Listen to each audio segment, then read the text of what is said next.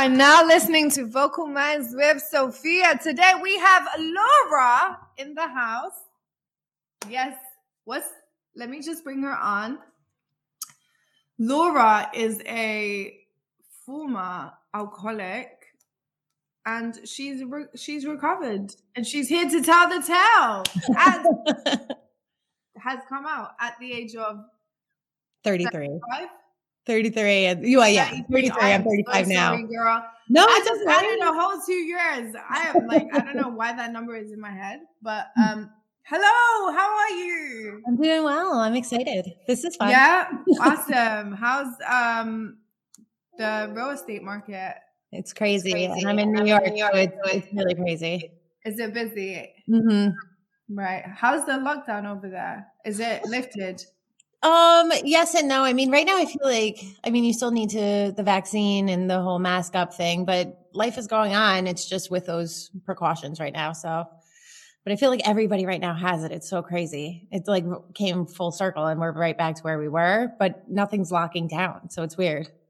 Oh wow, that's Yeah. crazy. So like the stores and everything is open. hmm At least where I am, I'm like upstate. Everybody thinks when you say New York, it's like the city. I'm like upstate. I'm farm country, so it's a little bit different. Wow, okay. That's crazy. Uh yeah, even here like everything is being lifted slowly. So Hmm. so um hi Laura. How you doing? I'm good. I'm not nervous at all. I'm not. You're not- Don't be nervous. We're just chilling. Yep. Um do you want to tell us a little bit about yourself? Sure. Um, I am I am 35, but I uh I'm a real estate agent. I just came out at 33. I had uh, you know, I was I had an addiction to alcohol and overcame that. I'm over a year now sober. And, um, Congratulations! Thank you. Yeah, it's very, it is very exciting. Uh, a little petrifying, but exciting. Um, and I am part of the license to sell team with Keller Williams First in New York. And I have, uh, in the last year, I've started some really cool things. Um, I guess after I really started being myself and I've started a homebound or bust, which is kind of a follow along with me on buying a house. And it's, uh, it kind of just showcases like when you screw up, how to fix it. Cause I screwed up my whole life and now I'm kind of recovering from all of it. So So homebound or bust. For those that and myself that don't know what that means, uh, what does that mean? So it, it started as kind of like it was almost like an accountability thing for myself because for a very long time, I never paid attention to savings. I never paid attention to credit. I kind of was just like, I don't need, I don't care. Like, I'm just going to live my life freely and like just not care about any of those things. Uh, until I realized I have to actually care about those things. So it was, it was, it started as an accountability thing for myself. Like I was just like, I'm going to document this. I'm going to buy a house in a year. I'm going to fix all my stuff that I'm doing. And I'm fortunate because I'm a real estate agent. So I have access to all the people that can help. And, um, you know, I'm friendly with a ton of top producers. I'm friendly with, uh, mortgage brokers, things like that. So I was thinking about it and I was like, I'm going to talk to all these people. I'm going to get all this information. I started posting it and, um, locally it's gotten uh, like a ton of attention, which is crazy to me but I love it because people are like, I'm in the same position. I just didn't want to talk about it. Like I'm so embarrassed that I'm 40 years old or like whatever age they were, 20, even 25 early. And I was like, no, but everybody gets like everybody's this way. Everybody screws up. And the only way to fix it is to ask questions, but everybody's scared to. So I put my whole life on blast and all my screw ups and all my mess ups. I was like, here it is. And if you're in this position, we're going to figure it out together. So it's kind of, it's kind of cool. It's kind of taken off locally. So I'm excited. Yeah, I think that's that's amazing what you're doing, and you're you're a great role model that you can show. Like you don't actually have to have everything. Yes. At the age of 35, you know, and the, that's like a really ridiculous expectation that you need to have everything under control. Yeah. you know, and you just coming forward and being like the poster child to say, look, it's it's you know, it's okay. It's okay. Yeah. I oh, always say, I always laugh. to tell you that. Yeah. And I always laughed because I was like, whoever made these timelines, I hate. Like whoever was like, you have to get married by 25, you have to have this by this time. Like I hate that because especially nowadays, life is so unpredictable and just it, no, you don't have to do all those kinds of things. Especially with the pandemic. Who would have predicted Yeah. that ever? Exactly. Exactly. And I think like like it's okay to mess up and it's okay to ask for help. And you know what? I hope if those people are still scared after I get through with this, they at least learn from my thing. They could do it quietly. I'm fine. I'll be the I'll be the one that does all of it because I have just the other day I woke up to a flat tire and it was like I ended up having to get two new tires and it totally blew my budget out of the water. I'm not even like when I say I started this at zero, I genuinely meant at zero. Like I have to improve my credit. I don't want to say the bad, but like I have to improve my credit. I have zero savings. I'm living paycheck to paycheck in a commission based job. And like I started from, so when I had like this little tiny bit of savings, I have to get new tires. And it was like, I called it the budget buster. And I had to eat ramen. And you should have seen the people. They, it, was funny because I put a thing up that was like, well, how I'm going to like kind of counteract this is I'm eating ramen for the next few days.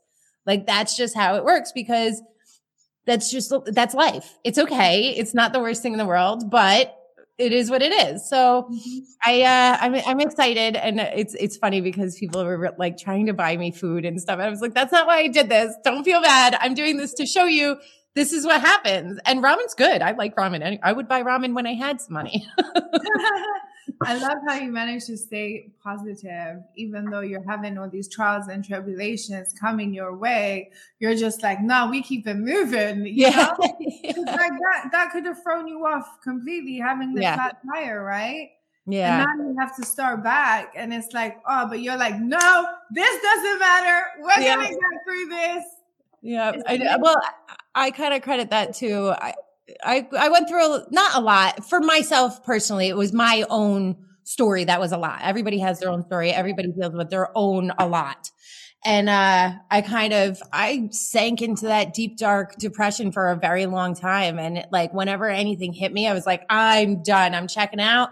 There's no coming back. And like now, I'm like, that's not how you get through it. Like you just have to get through it. And so that's uh, I I just credit it to that because I'm like I'm not going back there. So keep going forward. Wow. Do you feel, um, how do you feel being one you're sober? Um, I love it. I love it. I'm not going to say there are some times that I'm like, man, a glass of wine would be real nice right about now. Um, but I don't, I can't imagine my life any other way, to be honest. I, uh, I started drinking when I was 13 and, uh, and we were, when we were talking the other day, I mean, we had a bar in our basement. It was so easy. And so it was just, you know, we would have my friends come over and we'd just drink in the basement and be so cool. And then I decided that I was only cool when I was drinking. Like I could only be like this, how I am now. I could only do that when I was drunk. So that's how I lived my life. And also I had obviously a lot of things I was hiding and, you know, kind of trying to avoid feeling and things like that.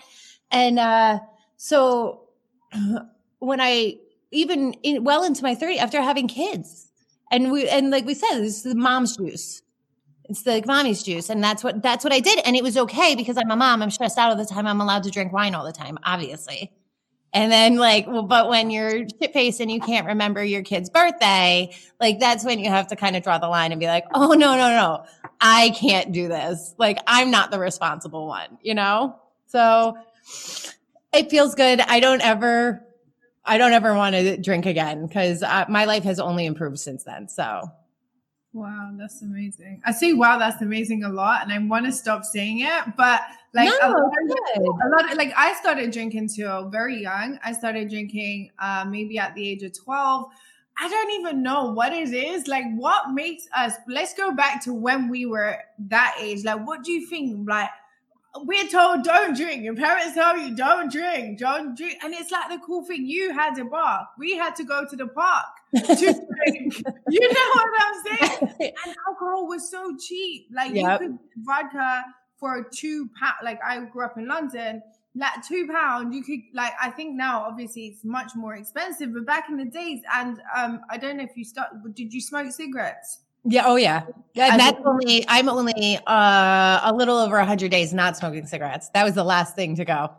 Wow. And so, like in the UK, the legal age for smoking cigarettes when I was younger was 16. Oh wow. So you could buy cigarettes in your school uniform, and no one would think, oh, because you could be in grade 11, you're 11, and uh, qualified to buy cigarettes. And no, like you could buy cigarettes, you know. That's and so it was like it was it was very normal. I never felt like I was doing anything bad by drinking. Like it was the normal thing to do. Like on a Friday night at the age of 13, what else are you gonna do? Yeah, exactly. You go to some parties, you do it, you know, and, but everybody's doing it. So Yeah, why not? you You're not weird. Yeah, how to do your homework? No. Nobody wants to do that. Yeah, you want to be the cool kid. Everybody wants to be the cool kid, and and that's what made you cool. In that, in that, and if you were the one that had the alcohol, that was cool. You're the cool kid there. So Mm-hmm. I think, and especially you're so impressionable, so you want to be accepted, and it's horrifying not to be when you're that age. At such a Mhm. young age, all you want to do is be just like all the other kids. And if all the other kids means you're drinking or smoking or doing all those things, like you're just trying to fit in. There's some people that have it that they do that and it triggers the addiction part of it and it Mhm. triggers alcoholism. You know, my mother's a recovering alcoholic. So I truly, I know there's like such debates about like, if it is a disease, is, you know, hereditary, things like that. I believe it is just because my mom is a recovering alcoholic. Her entire family was alcohol, you know, so it was like, um, and actually they were from England. And, you do um, use that as an excuse though. Like, well, you're an alcoholic, and not just to put it out there, but like I could remember my mom never drank. Yeah, my dad never drank, but my mom's family they're all crackheads. Yeah, I don't put my family on blast. I do love them, but they're really fucked up. yeah, yeah. Well, what do you expect? Like, they're all fucked up. This is my bloodline, so Right, know. yeah. Did you ever use that as a Um, excuse? Almost. I don't know if I used it as an excuse. I think it was acceptable to drink. I, I remember like, I remember one of my core memories, which is going to sound crazy. It's actually still a good memory. It wasn't the worst memory in the world, but one of my core memories was we had, my family and I had this group of other families. It was like five different families, all of us uh, very close. I was close with their kids kind of thing. So every Friday, Saturday, we were all together. Parents were drinking, partying, you know, doing their thing. And, uh, I remember one was at our house and the moms were lined up outside of the front of our house because they had soaked the watermelon in vodka. And they had eaten the watermelon and they were all sitting out there drinking the juice and everything like that. And I was just like, and they were so happy. They were so happy and they were all doing, cause they were all so drunk, but like, whatever, they were good with it, but it was fine. But like, I was just like, there, that's what I want. Like, they're all happy. They're all just having fun. And like, it was okay. And I was always dubbed the party girl. My sister was school. She did like, she was uh, athletic. She was, so she did that. And I was kind of dubbed because I was outgoing. I talked a lot. I did all these kinds of things. I was dubbed like the party girl. So when I, and for a long time I wasn't for the record, but I still got dubbed it. And then I was just like, well, I'm feeding into it. Like, if I'm going to be the party girl, I'm going to all the parties. I'm going to go do this. Yeah, like, if I'm going to do it, I'm going full on here. Let's go. And, um, I think so. I don't know if I necessarily want to say that because she was an alcoholic, I blame that on me doing it. I think seeing that lifestyle though, I definitely was like, that's what I want. Did your parents let you drink though when you were like 14? Like, did Um, Google not- Rap? Sorry, it just it listens. It's listening. yeah, yeah. Oh, that's a whole nother topic. Um, yeah, I know. Go on. Sorry. Did they let you drink? Um, they So did. whether it not- was, like, you were bringing your friends over and you were getting drunk in their bar, and did they? So I know that some parents think, well, if they're not doing it here, they're gonna do it on the street. So I'd rather them do it in my house than them be on the streets, and I have no idea what they're doing. Right. Um, no, they did not. Uh, we did that very hush hush. We were downstairs. That's where we all slept because it was like a finished basement, Yeah. but with like the bar to the side. So we kind of did very hush hush. We were allowed to drink, but it was like some wine at dinner with like, you know, at like holiday. Yeah. Yeah. that kind of stuff. It wasn't like my dad was slinging drinks at me, making margaritas in Margaritaville and like doing all that. It wasn't really that. When I got older, like after 18, he was like, let's go. We're going to, let's, we're going to get drunk. Let's do this. Like that's when it really was.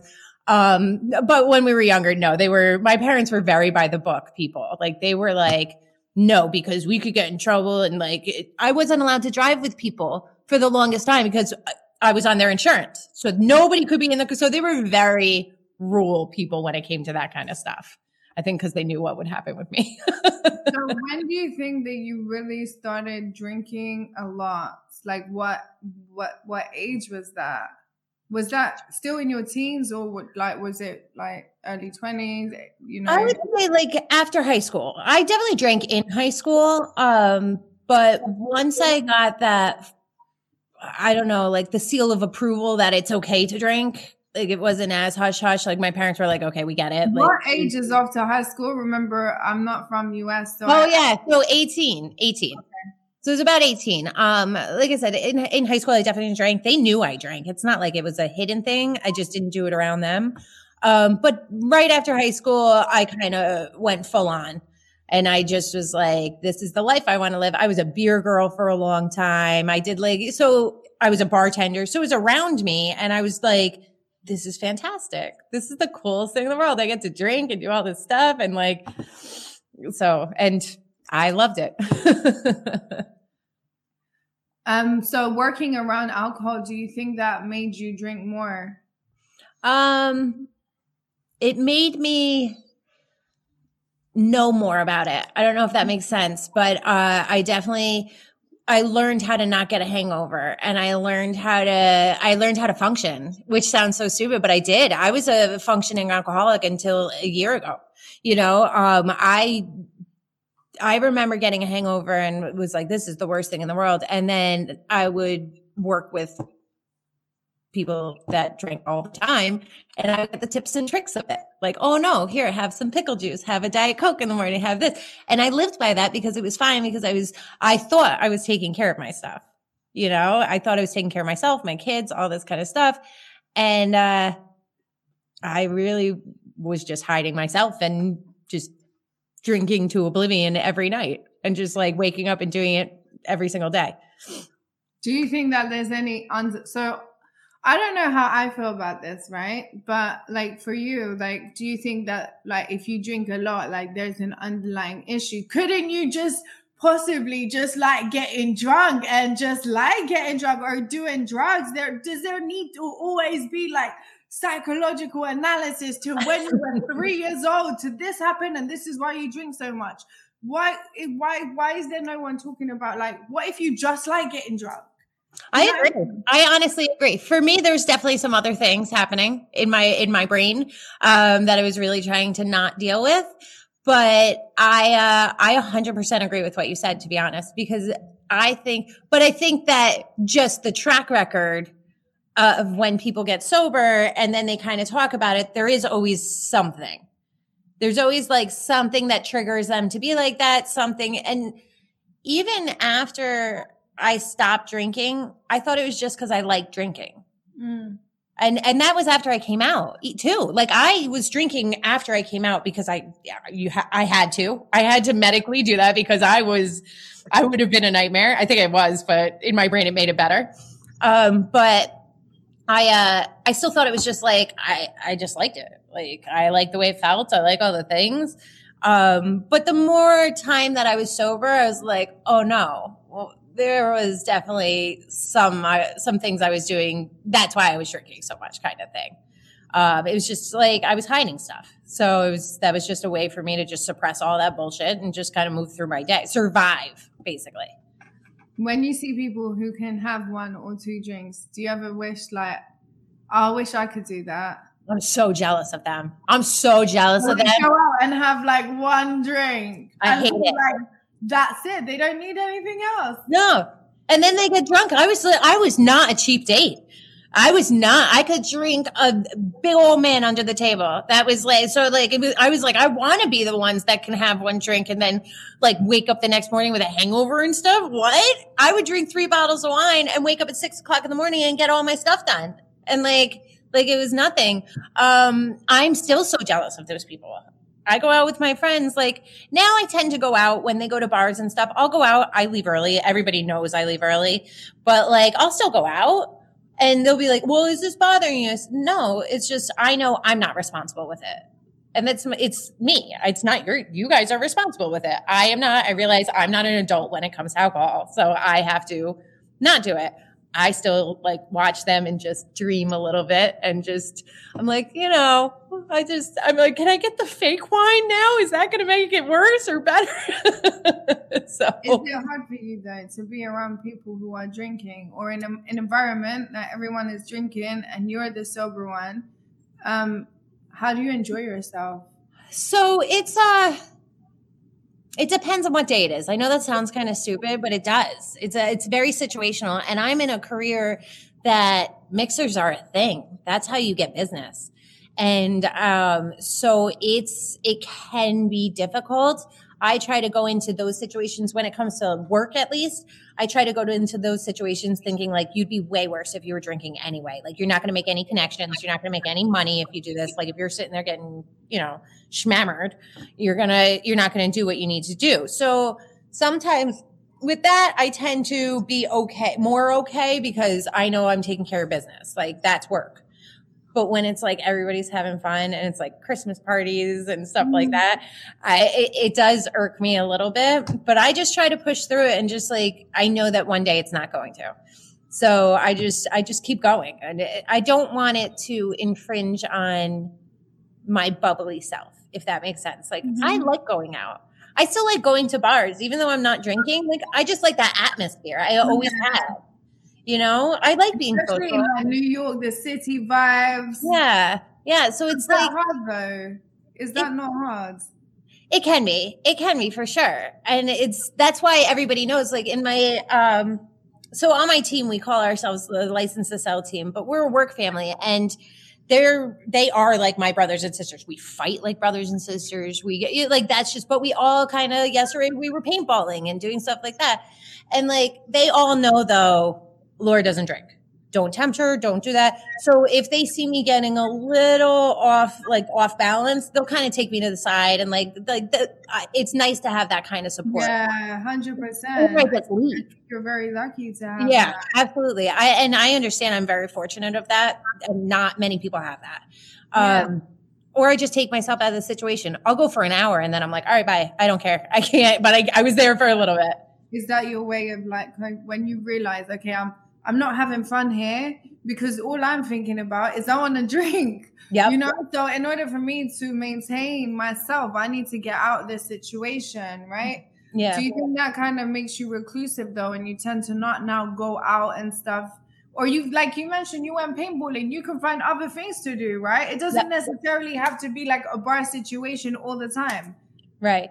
Um in the beginning, it did. It made me feel really crappy. Um, it made me feel like I was going to lose all my friends. I did lose some friends just getting sober. Um, and that's okay. It was just that I didn't fit into their lifestyle anymore. And it's just life. Like you grow, that's like a different, it's a, I'm in a different phase of my life and that's all right.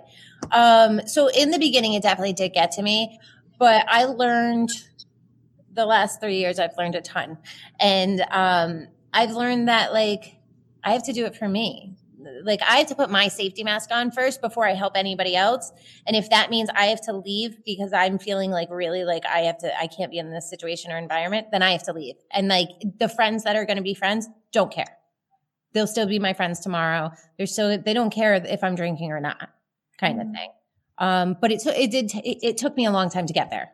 It, it did in the beginning. It was really like, I thought that was it. I thought my life was like over, to be honest. Because uh, I, I mean, I had Sunday fun days at my house. We started drinking Bloody Marys at 10 o'clock and we went all day. And it was okay because everybody was around. The family was around. We were cooking, we were doing stuff like, so it was a very much a part of like every part of my life. It was a part of my career. It was a part of my personal life. My husband at the time, not that he was a drunk, but he was a social drinker and things like that. And he was good with it. But then, you know, we'd have bonfires and we do the, so it was like, we'd go on quad rides for three hours and bring beer, pack the beers in the quads and do all that kind of stuff. And like, I was like, oh my God, now I can't quad ride. Now I can't go to bonfires. Now I can't like, like in the beginning, I was like, I can't do any of these things because everybody has alcohol. But as time goes on and you learn how strong you are, you're able to be like, oh, okay, no, I can do this. It's okay. And maybe it's just going for an hour at a time until you can get used to it a little bit more. 30 minutes, even if it's something I don't tempt yourself, but if you feel strong enough, go for 30 minutes and then leave. Like you're going to be fine. You can get through it. You'd be surprised. Like I always say this to people and they never believe it. I never believed it, but you are a lot stronger than you think you are. And like getting through that first 30 minutes, the first time you decide you could do it is the biggest step. And it's just go for another 30 minutes next time. See what happens. You know, and maybe the next time after that you can't do it at all. And that's okay. Mm-hmm. A week ago I thought I was gonna drink. And I'm a year into it. Is you it know? possible to have fun without drinking then? Is it possible? Oh yeah. yeah. Yeah, I have a blast now.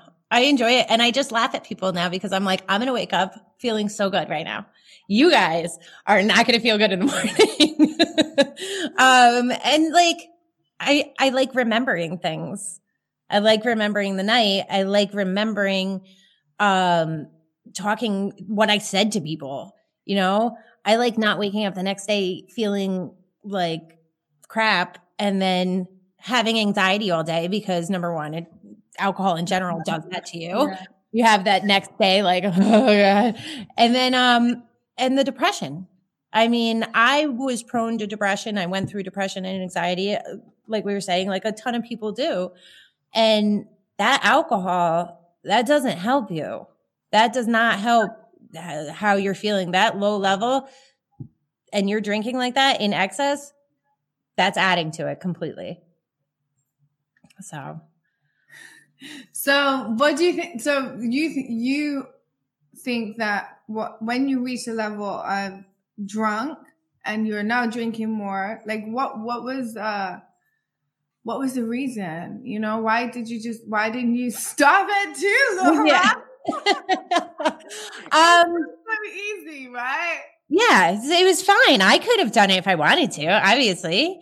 Um, no, I I was so insecure with myself. I hated myself, genuinely hated myself. Um, I hated inside and out. I didn't think I was smart enough, didn't think I was pretty enough, didn't think I was thin enough. I didn't have a job. I didn't go to college. I wasn't a career person. Um, you know, I was dating on and off people. I dated somebody that was really terrible, a very toxic person for me. And, um, that didn't help.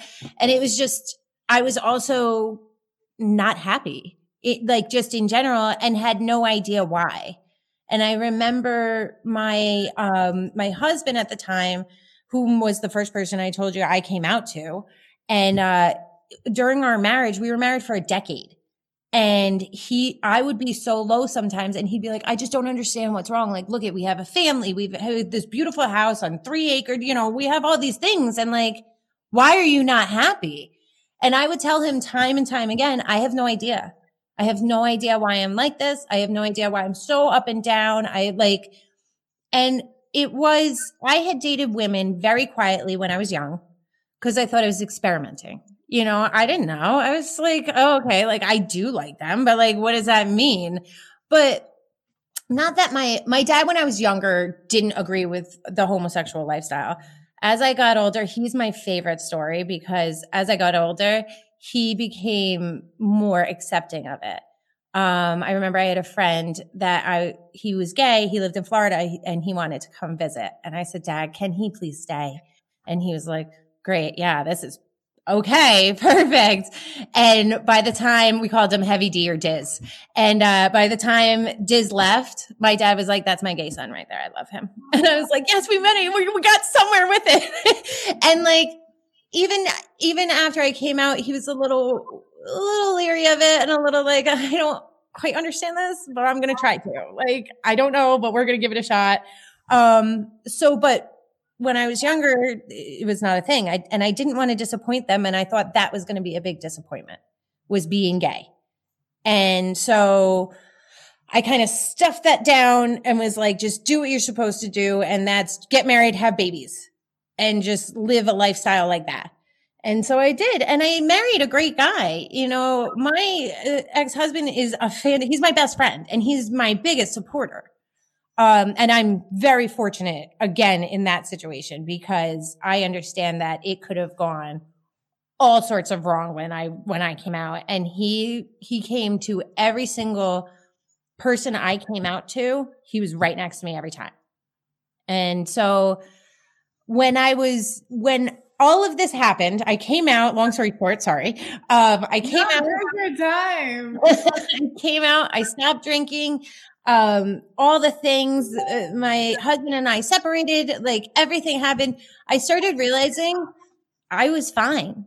And it was crazy because like I wasn't having those on the floor moments of crying and not wanting to wake up in the morning kind of thing and not knowing why. And it was just I did a lot of soul searching though. This was not easy. There was a lot of crying involved and a lot of like uh, staying in bed for a day or two because I just, I didn't know. Um, so it, it took a lot and there was, I was lucky to have, um, you know, I call him my brother, but my mentor. He he essentially got me into real estate. And um, you know, Dickie Baxter and Vinny Rita took me under their wings and were like, "We're not going to let you do this. Like, you're not going to fail. We're going to get you through this." And it was it was a lot. They helped me get sober. They helped me not want to not wake up in the morning kind of thing. You know, I don't know how to say that with No, I know. I understand that. You're very fortunate to find people who care about you. Yes. I know I know it sounds like crazy, but it really does for people. I think that's what they lack is somebody like to fall back on. Do you know what I mean? And so mm-hmm. they just end up going back into the same cycles because they're not also around positive people who who have their best interest, you know? Right. And, and they don't have people that are telling them just get up in the morning. Yeah. Just get up. If all you do is get up, get up. Like if all you do is take a shower, like I don't love to preach do the bare minimum. It's not my favorite thing in the world. Um, I tend for myself personally go to you have to go to work, you have to do you have responsibilities and you have no time to take off. Mm-hmm. But when you're in the throes of it and you're feeling the things that you feel, if you get up in the morning, God love you. Like good for you. Don't take that away from what you're doing. And like the thing is is I saw a lot of for my own self, I saw a lot of dark times and a lot of like, and I don't, I hate knowing that other people feel like that.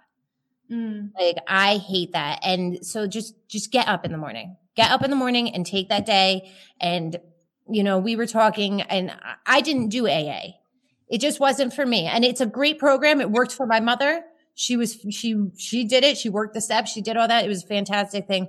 I just found people that were kind of like minded um, online, actually via TikTok, and uh, joined a Zoom thing and was on the Zoom every Wednesday and did like that kind of thing. And um, that's how I got through it. But like, don't take away from your improvements, even if it's one day at a time one hour, one minute. Like I know that, you know, AA preaches that and that's a, and, but it's so true.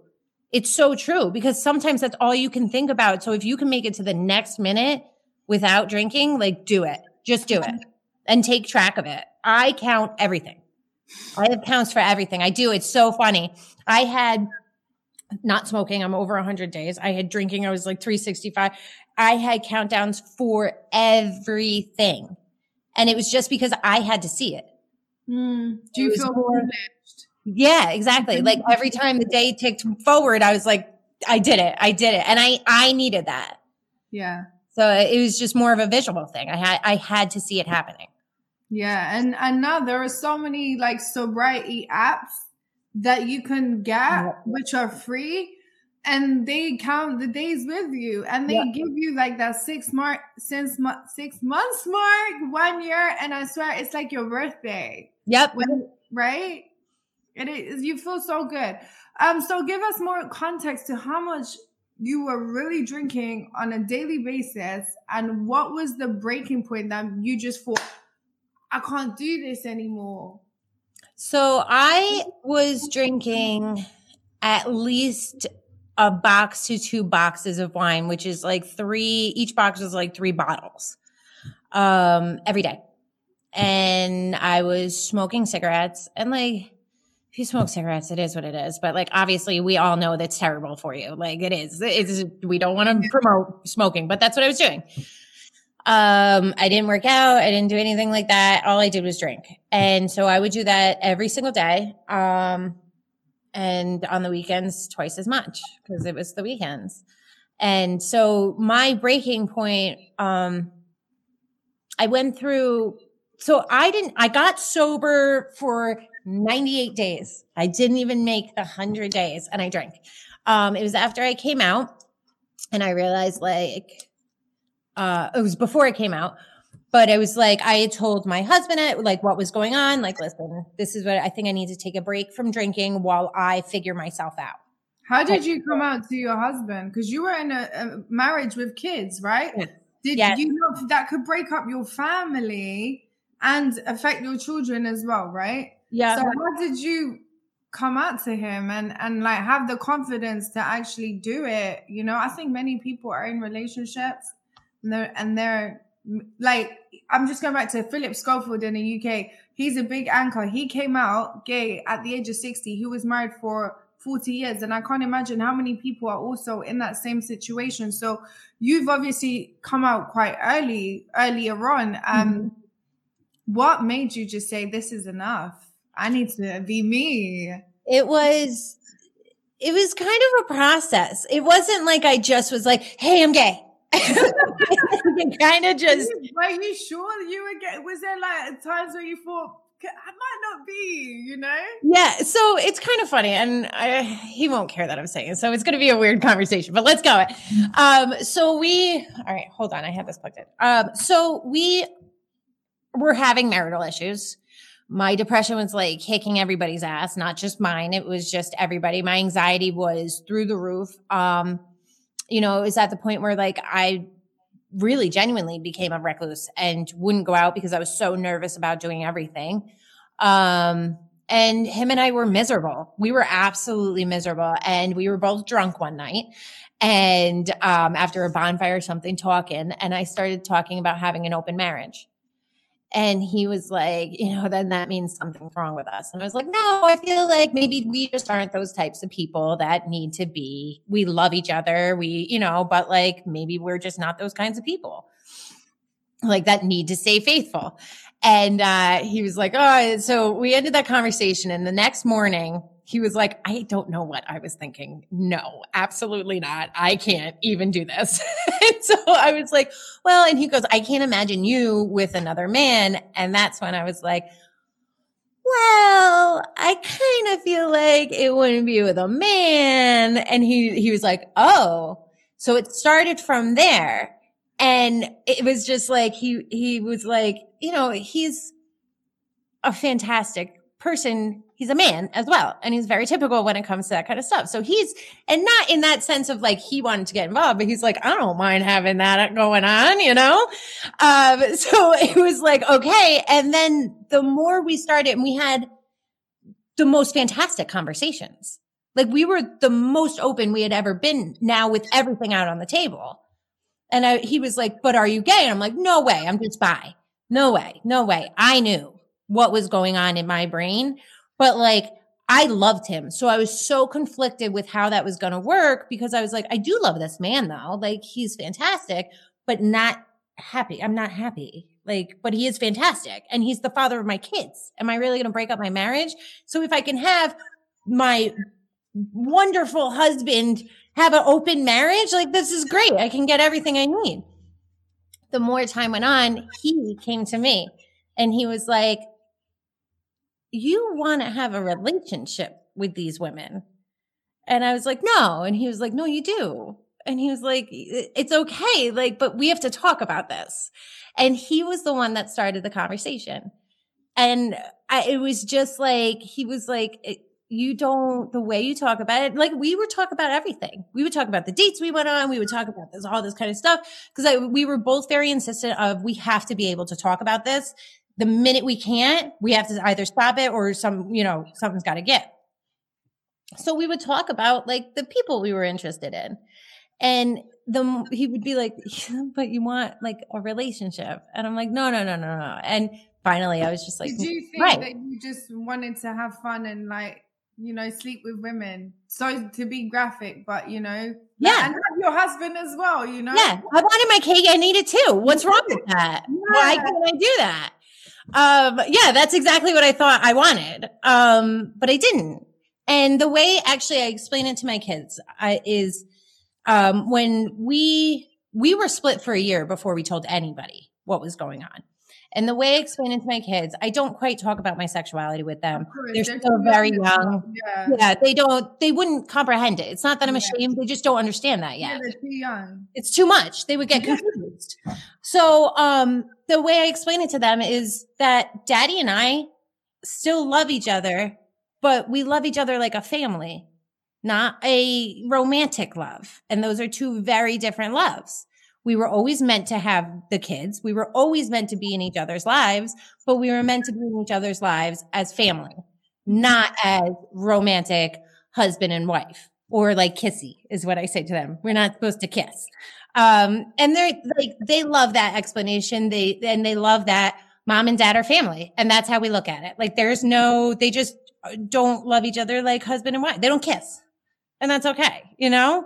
So, um, and I truly, like, it's not just something I came up with to tell the kids. I truly believe I was supposed to meet him. I would truly believe I was supposed to have my kids with him. And like, not that it's great. We go through ups and downs and there's some awkward times and like those kinds of things, but like we make it work. And Mhm. it's just, it's like the new age family though. We're not as abnormal as I thought. The more like I am out talking to people about this, things like that, like I meet more people that are like, oh my God, yeah, like that's what we are. Like I'm gay or he's gay. And like we just, and it's the most great, like there's horror stories out there. But you know what? And I know like sometimes the drama and stuff like that people tend to flow towards, but I hate that. Like I want to be the one that's like, no, you can make it work. Like the, the, it's good. It can be good. You have to get through a lot of it. There's a lot of shit you got to get through. Sorry, but there is. But once you get there, keep that. You don't want the drama, especially with kids. So, what led to your divorce? Because uh, it's obviously that you didn't just want to sleep with women, right? So you wanted more from Yeah. a woman than just sex. Um, and then did you come to the point where you're like, I can't be married to you because I want to be in a relationship with somebody else? That's uh that's kind of exactly what happened. Um it and like I said, it was like a process though. It wasn't just it didn't all happen all at once. It was over an extended period of time. Um but the real and I will never forget it. I was never going to split up my family because my family did not believe in divorce. It was so shunned. It was so, and I had kids, forget it. And I was already the, I was already the screw up. I was already the one that made all the mistakes. Like I got pregnant. I was knocked up at my wedding that I had in my backyard because I was too broke to have a, a real one. Like, you know, I had 20 people. I had a true shotgun wedding. Like I got engaged on a Thursday and married on the following Friday. Like it was, so I had done all the things my parents were like, oh God, here we go. So I was like, I'm not doing, no, I can't be the one. And we were remodeling our kitchen and we were at Home Depot and he was asking, the guy was helping us put together everything. I was in tears the entire time. And my husband looked over at me and, and when we got home, he would ask me stuff and I'm like, whatever you need, whatever you want. Like, I, you know, you, you have a better eye for this. So we got home and he was like, can we just call a spade a spade? And he was like, you don't want to do this. And I was like, no. And he was like, Laura, like you're killing yourself.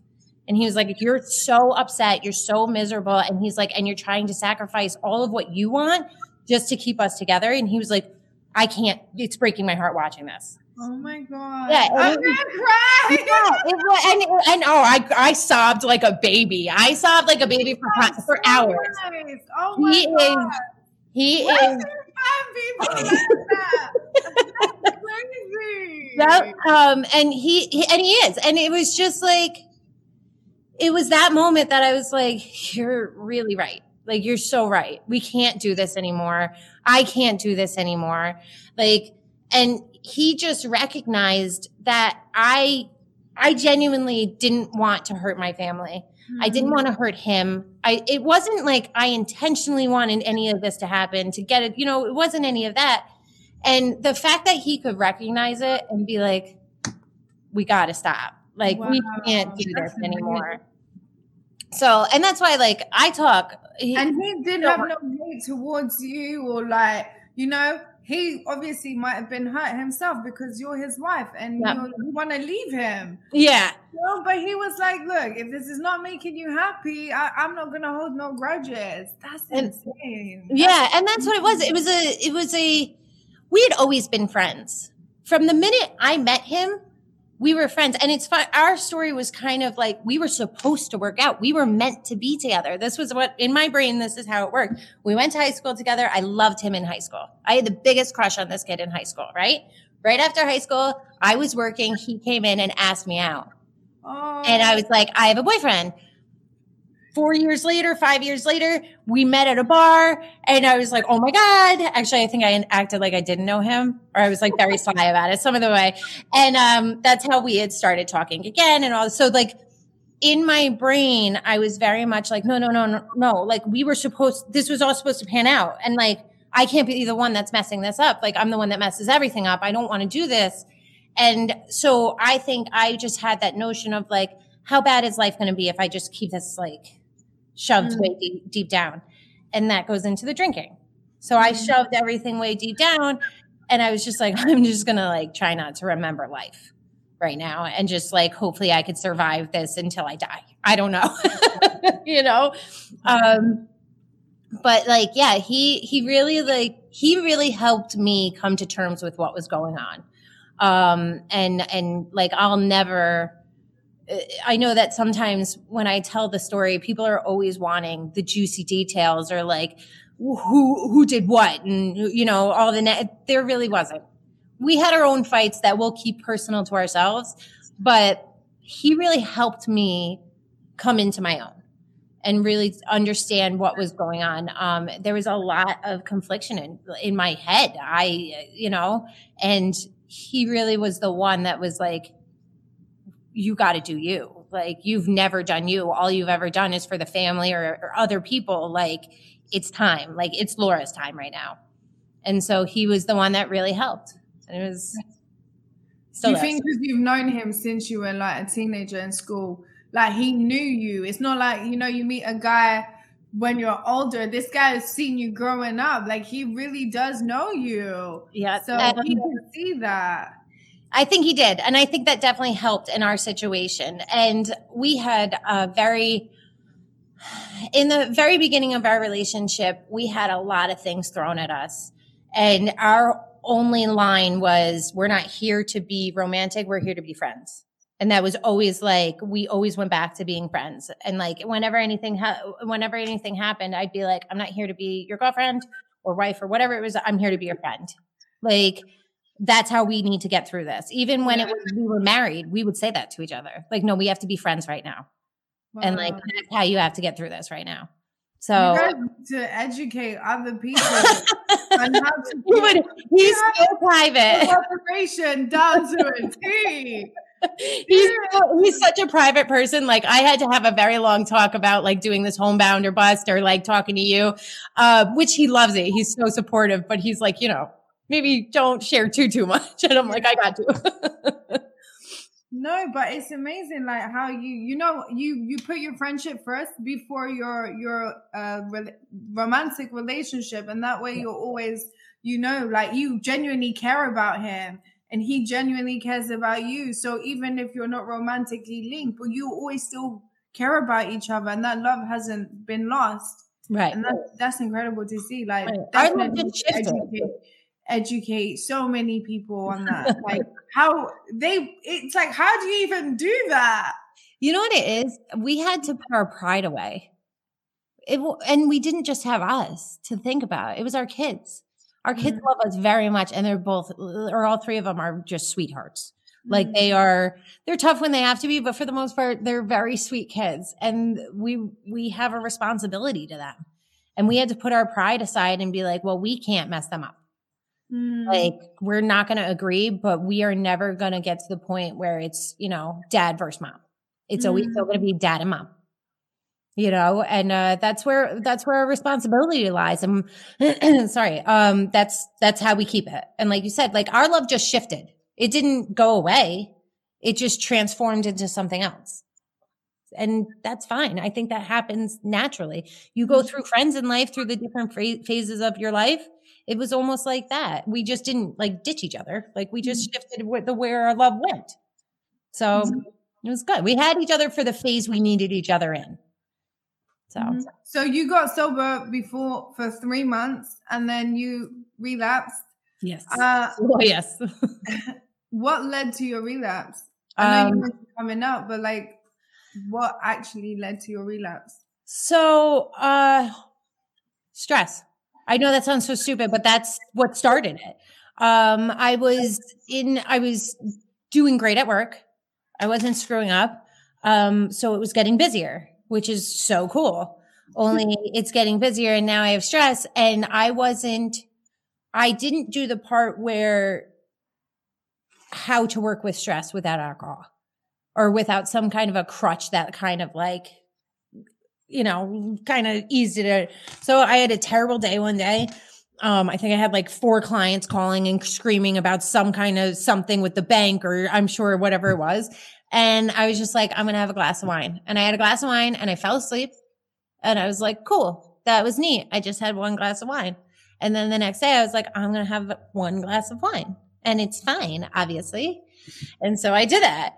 And then, um, I came out. We decided that it was time. I, you know, I had, he wasn't sure, um, he wasn't sure he wanted to tell people about what was going on until, and I agreed with that until we figured it out. Until we, we, cause we didn't want everybody putting their hands in the pot while we were still trying to figure it out too. So we were kind of, so it was at that time we had it kind of figured out. We were still living together. Um, but we were like, we could do this until, and he was like, you know, until you could buy a house or until you could do this. So it was, then it hit that time to where I had to start, I had to start saying something. I couldn't live quietly anymore. I didn't want to. And he was like, okay. And he said to me, he was like, once you shoot that bullet though, you can't put it back in. I said, I know, let's do this.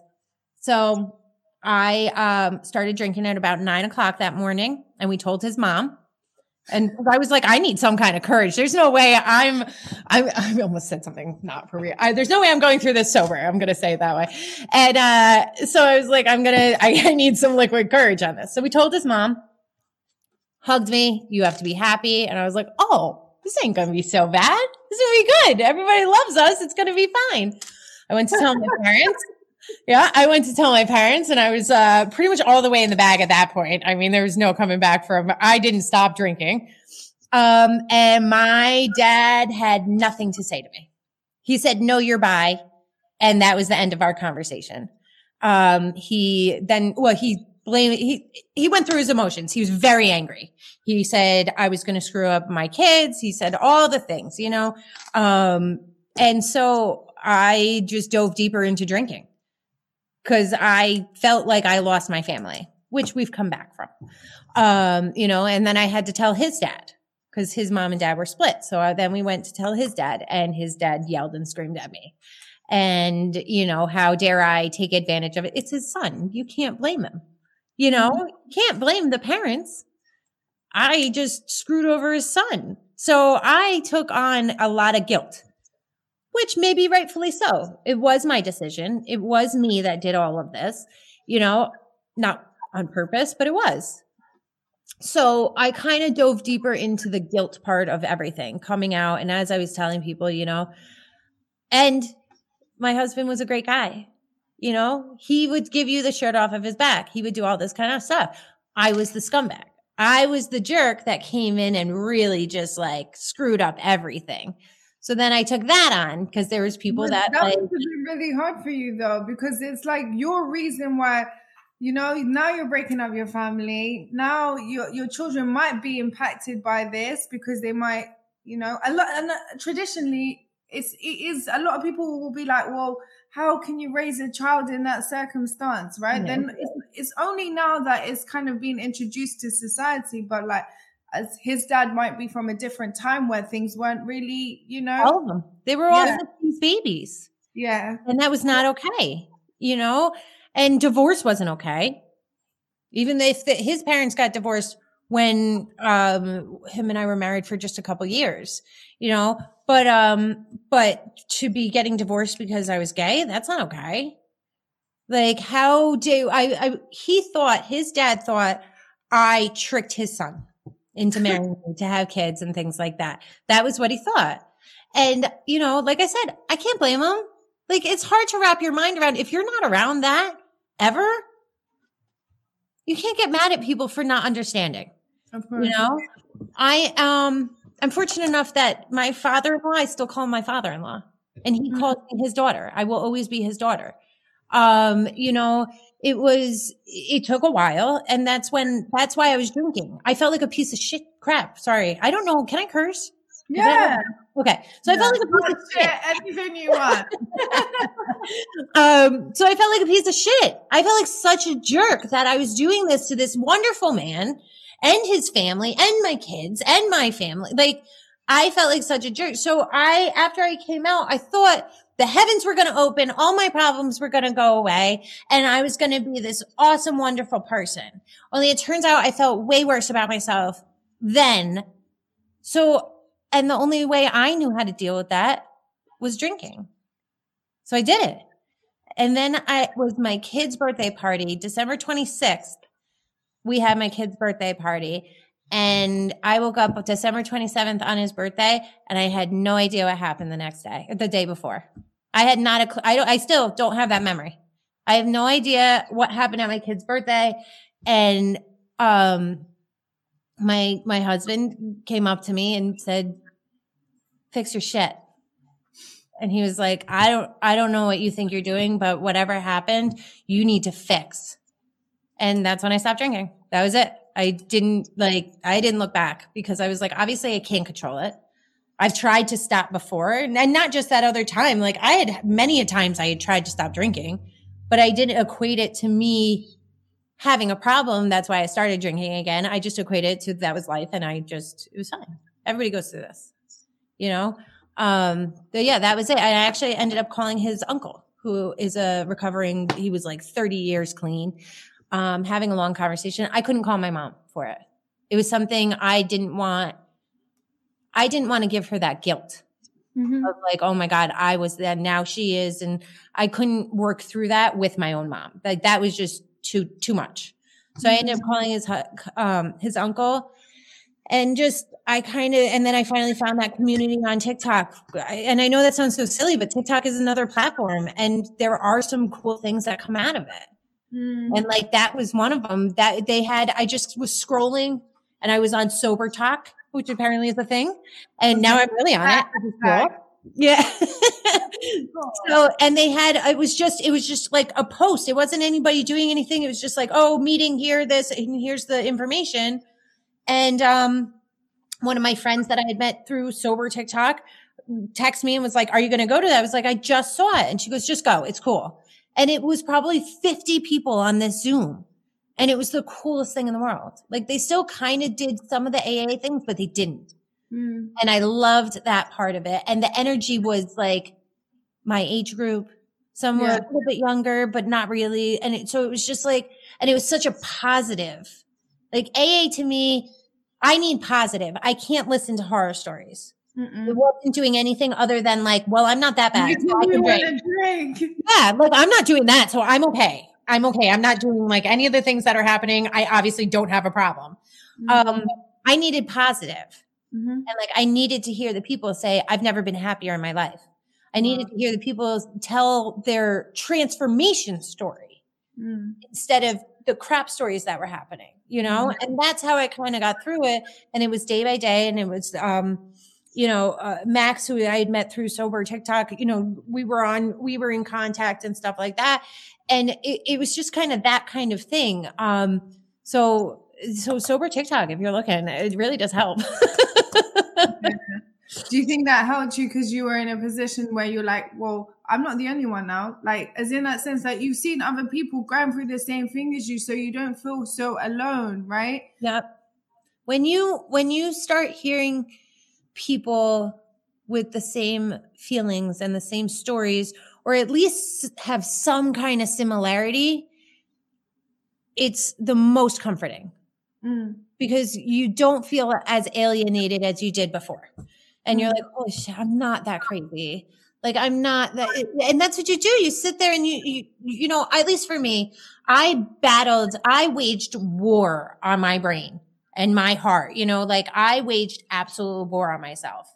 And I, to hear and listen to these people who did the same thing, I was like, oh my God, I'm not that crazy. Like I'm not alone in this. I'm not the only one. And that's not to bring it back to this. And I don't mean to do the shame of the pod, but that was the another reason for homebound or bust. Mhm. No, you should. Everyone, what is it? No, we're gonna hundred percent listen. Everyone who does, we'll, we'll do that at the end so we can Yeah. on on the social platforms. And I But think yeah. we can do a podcast because you know what, I would listen to it because you're you're very like you know confident. And Yeah. um, do you think also like you felt like alcohol was the only thing that could give you that confidence at the time? Yeah. Oh, yeah. It was the only thing that made me fun and the only thing that made me acceptable to people. I'm awkward and I know it and it's okay. Like I am. And I know I get, I have social anxiety. And for somebody that was, I am such a social person. I get so awkward. I have a hard time looking people in the eye. I, and that's just my own confidence thing. But I do. I, and I still do, even to this day. Like I have a hard time, like I'm working on it and it's something I try to. I, I now I was getting used to shaking hands, but now you can't shake hands anymore. I was like there and now they're like, no, can't shake hands. And I'm like, cool. I was doing really good with it. But, um, yeah, like I, it was, it was what made me me, I thought. It was what made me, you know, people would call me the mayor because everybody knew me because I would talk to everybody because I went to the bars every single night. I would go to a different bar every night and I made friends with all of the people. So like it was cool. Everybody accepted like this is Laura. This is she's so cool. And I was like, that's it. And then when I stopped drinking, I was like, holy shit, I got nothing. I'm not cool anymore. but now I just point out how weird I am. And like people are like, that's cool. I'm like, I'm going to be so weird in this moment. I just, I need to give you the heads up. I have to voice it and speak it out there. And then I'm going to do it. So you can laugh, but I'm going to tell you, I know I'm doing it. Wow, I just amazing. head it off at the pass now. I'm like, I'm going to be awkward for at least 20 minutes and then we can get through it. So you're one year. Is it one year officially now? yeah, Sober. December 27th. My kids, yeah. Congratulations. Thank you. What would you like? Many people who listen to this are struggling to to stop drinking, right? And Mhm. every method is different. Like, no, there is not one method that will work No. for everyone, right? So, like you just mentioned, AA is great. It is. It helps so many people, but it's not the only answer. And if it doesn't work for you, it doesn't mean that, you know, you can't try other ways. And like you just mentioned the hashtags, like what what is the hashtag sober talk, right? Yeah. So we're, yeah, hashtag, and you can build a community. Like you're in a community now of people, right? And you've made friends Yeah. who are sober and they understand you, and and that's also another option. Um, and people shouldn't feel so alienated or Mhm. like also society shaming people. Oh, you're the alcoholic, like or uh, glorifying or even glorifying it. Half the problem is the glorifying of being an addict. Yeah. It's whether it's alcohol, it's pills, working, Yeah. any of it. They glorify any kind of addiction. And then they give you, right after they glorify it, they give you like the saving story where they're like, well, oh, they were like this terrible and blah, blah, blah. And then look at them now. But like, they don't talk to you about the middle part, part of all of it, which is shit, by the way. Like, it's worse when you, it's terrible trying to figure out how to get through an addiction. But nobody gives you that part of it anymore. Yeah. Nobody talks about it. They talk about the shit part and then they talk about the, the achieving glory part, Mhm. but nobody's talking to you during it. Mhm. And I think that's where everybody gets lost Mhm. because they're like, oh, I'm fine.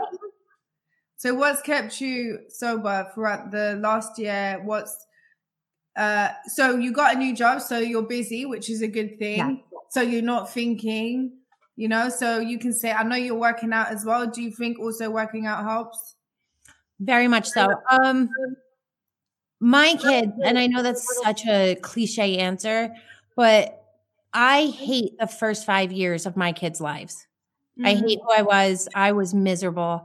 I took advantage of that time. And um I hate that person I was. I, I was not a good mom. And Mm-hmm. like, I'm lucky that, fortunate, I don't like to say lucky, but fortunate that they were still young Mm. and I can kind of recover from that Mhm. time. But um that's a big motivator. So my kids, my career is a big motivator because I work with, like I said, my work family, my two brothers, Dickie and Vinny, you know, I don't want to disappoint them. They gave me life. Like they gave me this opportunity and they stuck with me even though I was failing miserably in the beginning and they stuck it out. They did. I mean, I sucked. I was terrible. And, um, you know, I'm very fortunate they were like, it, it, Dickie has no emotion when it comes to this, but he's very, he's very much like, get up and go to work. Stop it. Stop doing what you're doing. Don't let everybody else win this. You need to be the one that wins. And then Vinny was the one that was the emotional one that I could go to and just kind of like sob on the phone with and like, oh, yeah, I hate everything. You know, so like it was good I had both those kinds of things happening. So they are, but to be honest, I don't want that hangover that I would have. I don't. I know that sounds terrible, but I have too much shit right now. I don't have time for hangover. I don't have time that drinking takes away from me personally. Mhm. So I don't. And yes, working out absolutely does help me because I get out my anxiety, I get out my depression, I get out my anger because I most certainly have anger. You know, uh, I- it's true. I mean, you do. Yeah. And, and so like I'm getting it all out when I'm at the gym. So I don't just work out to work out and be like, you know, the fitness guru that I obviously am. um, but I'm doing it because it's mentally helping me get my head straight. And I go at four o'clock in the morning before everybody gets there. And I'm like, I ha- I have to, or I lose my mind. So it's absolutely a factor of how I'm doing it. And I talk about drinking and not drinking. I'm very vocal about it Mm. and I don't care. Uh, you know, a lot of people are like, don't talk about that. People will, people will judge you. People will think you'll go back to drinking. People will think you're going to relapse. I, I don't care.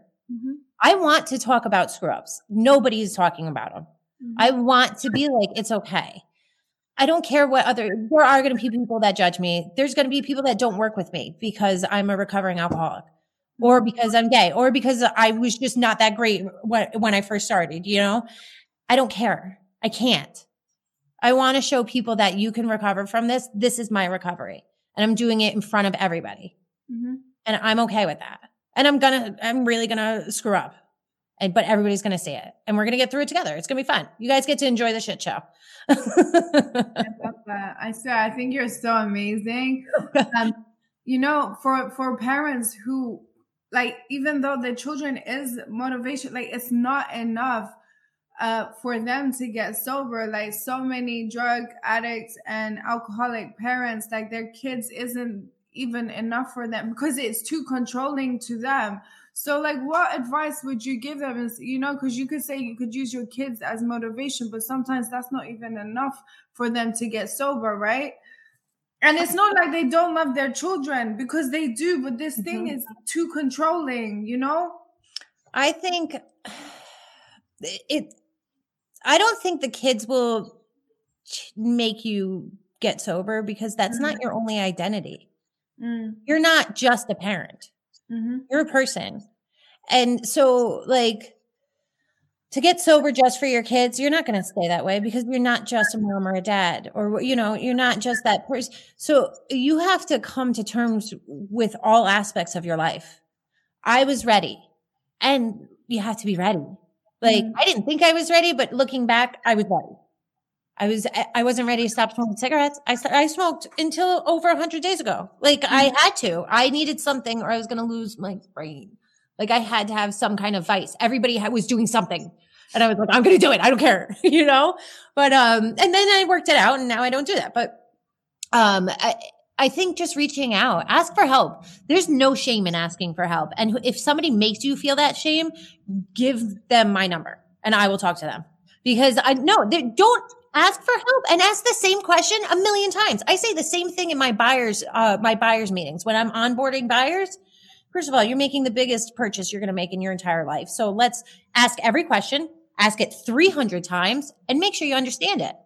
I'm never going to get mad if you ask the same question 700 times. Do it. get it straight in your brain. So if there's people, if you're asking questions for help and they're not helping you, reach out to me. I'll help you. We will figure it out together then. Like I have no patience for people that make you feel like crap because you need help. That I was like that my whole life. People made me feel like crap when I needed help. I'm not a school person. I sucked at school. I was the worst student. I hated it, everything. And I, if I asked for help, I didn't get it sometimes, or I'd get some kind of comments, or like, you should know this already. I'm like, no, that's not, you should be able to ask whenever you need to ask. You, you're going to forget you're human. Mm. Or you're going to screw up and you might need another way to do something. Mm. We're all different. Like we are just different human beings and we all operate differently. What works for me is not going to work for you. Mm. And that's okay. Then let's figure it out. Let's figure out what will work for you, you know?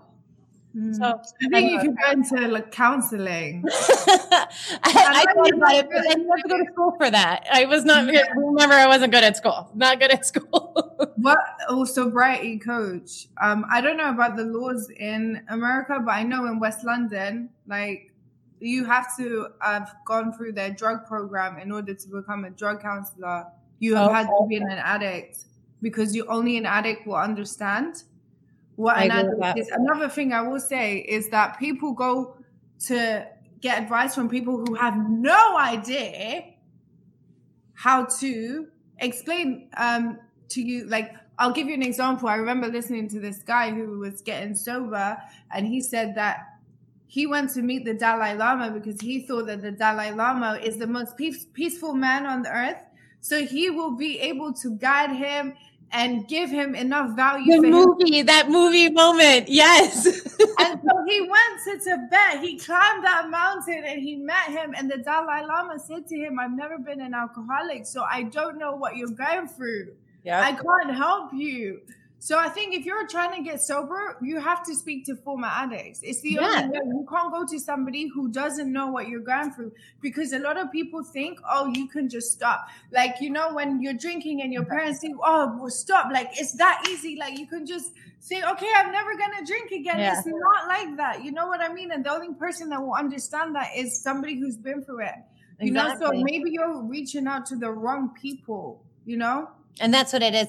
And I truly believe that. And you're, you're dead. You have to because we're the only ones that understand addiction.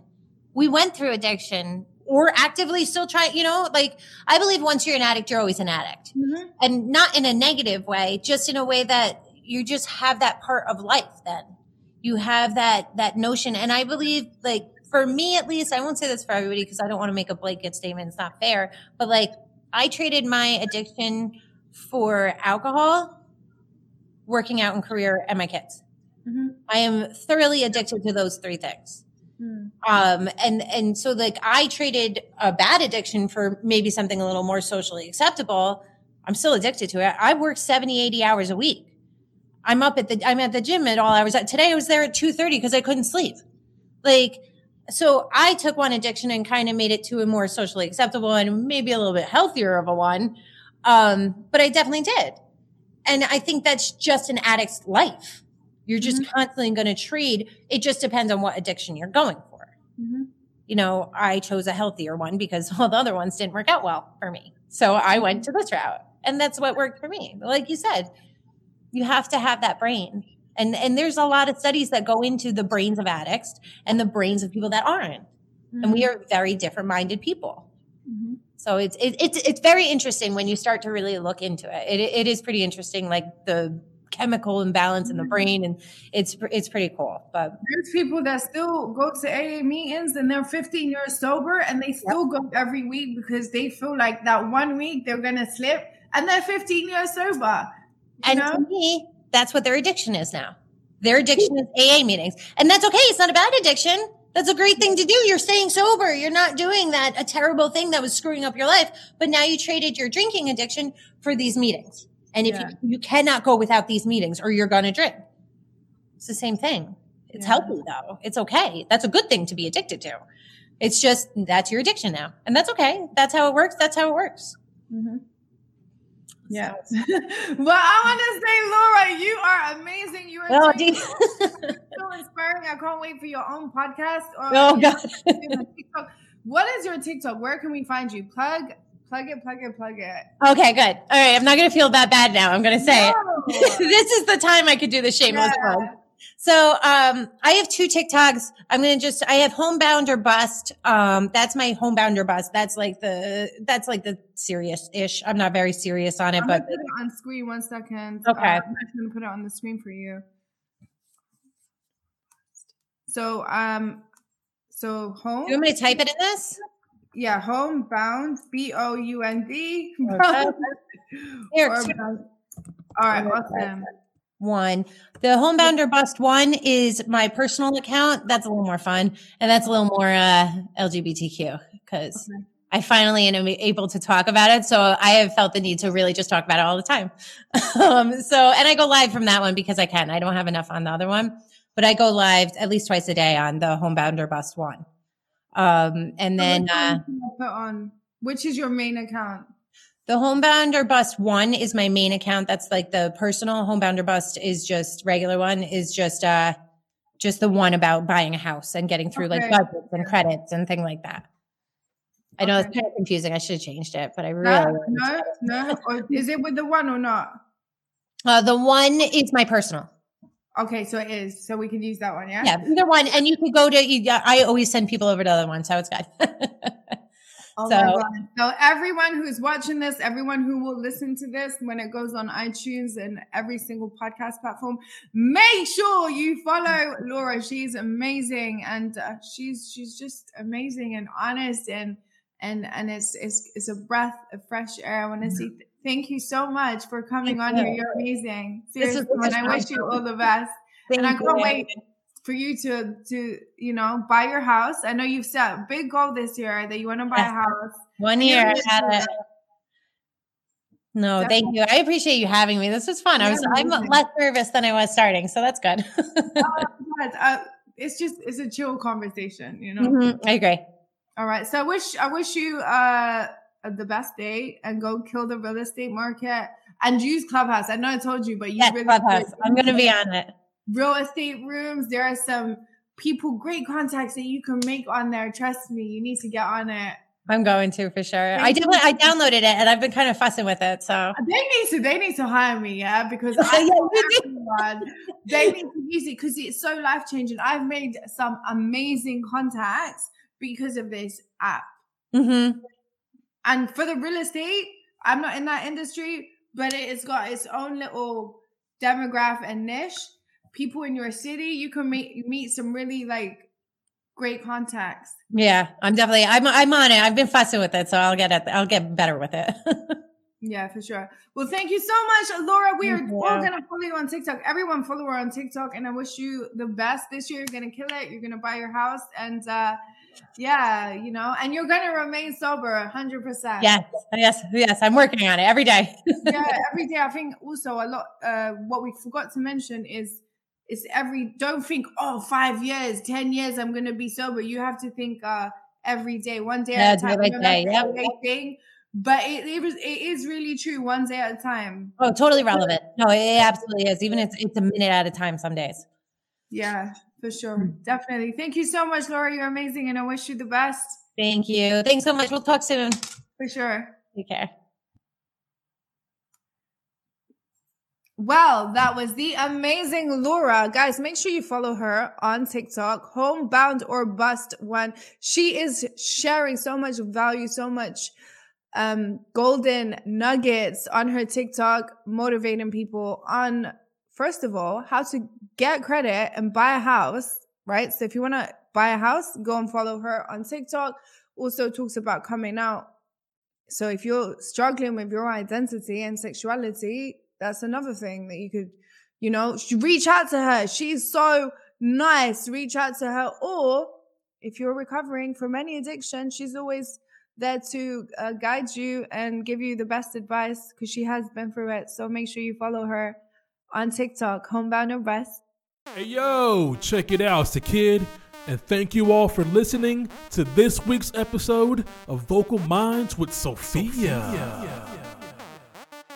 You can find this podcast on Spotify, Google Play, Amazon Music, and now on iTunes, all right?